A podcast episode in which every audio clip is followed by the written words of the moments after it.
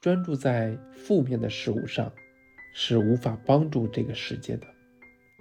当你专注在这个世界的负面事件上，你不仅仅会增加他们的能量，同时也会为你的生命带来更多负面的事物。当出现的画面是你不想要的，就是在提示你应该改变想法，发出新的讯号了。纵使世界局势是如此，你也是有影响力的。你拥有全部的力量，专注于所有人的喜悦。专注于食物的丰足，把最有利的思想放在想要的事物上。不论现在周遭发生什么事儿，你都有能力通过发出爱和幸福的感觉，来对这世界做出贡献。好几次，人们都跟我说：“詹姆斯，我必须获得信息啊。”或许你是该获得信息。但不需被信息淹没。在发现这个秘密之后，我就下定决心再也不看新闻和报纸了，因为那不会让我感觉美好。我们不能去责怪报纸和新闻媒体散播坏消息。身为地球村的一份子，我们必须为此负责。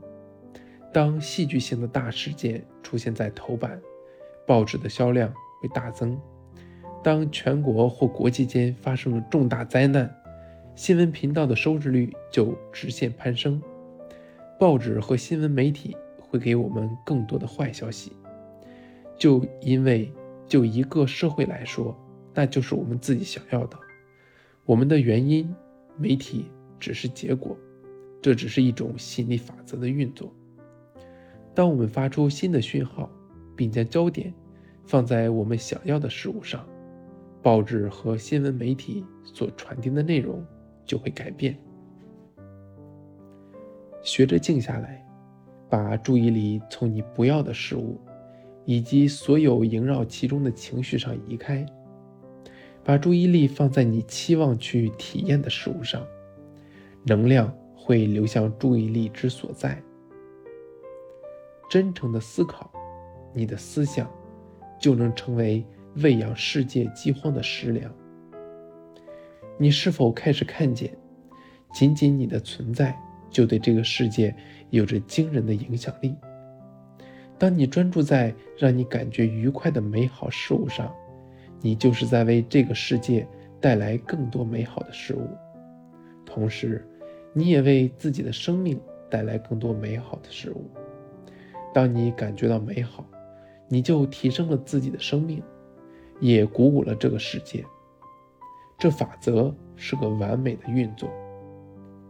我常说，当内在的声音与观点变得比外在的意见更深刻、清晰、响亮时，你就主宰了自己的生命。你的职责不再改变世界或改变周遭的人，你的任务是顺应着宇宙之势，并在当中礼赞欢庆。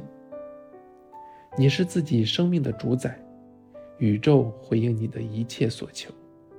如果出现的是你不想要的画面，千万别被它迷惑住，负起责任来，尽你所能，淡然处之，释放它们，然后想着你想要的事物，成为你的新思想，去感觉他们，并感激他们已被实现。